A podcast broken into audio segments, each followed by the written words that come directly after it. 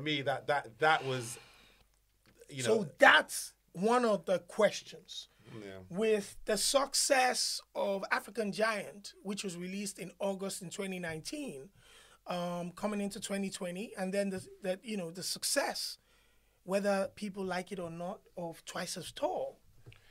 it, it's I, do you know what it's I think it's a bit unfair for people to judge twice as tall. Um, I've said us- that. using African Giant as a Absolutely. as- as, you African know, Giant is a because- classic I mean, album. Exactly, Uh, There's no comparison there. Twice as tall, you judge it on its own. yeah? exactly. If you look at Twice as Tall in itself, it's an amazing album. It's an amazing body of work. Yeah. But people will continue to use African Giant as a measuring measuring stick, and that doesn't bode well for for anything that he puts out. They're consistently going to expect him to beat African Giant and.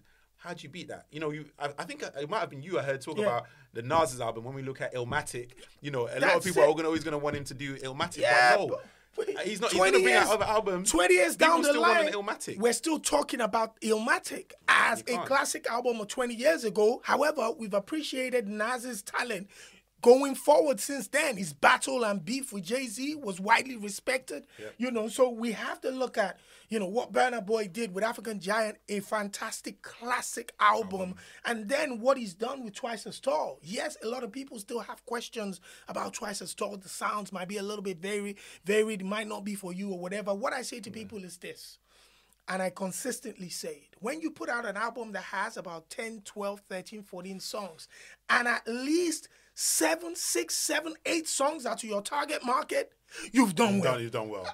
you've done well.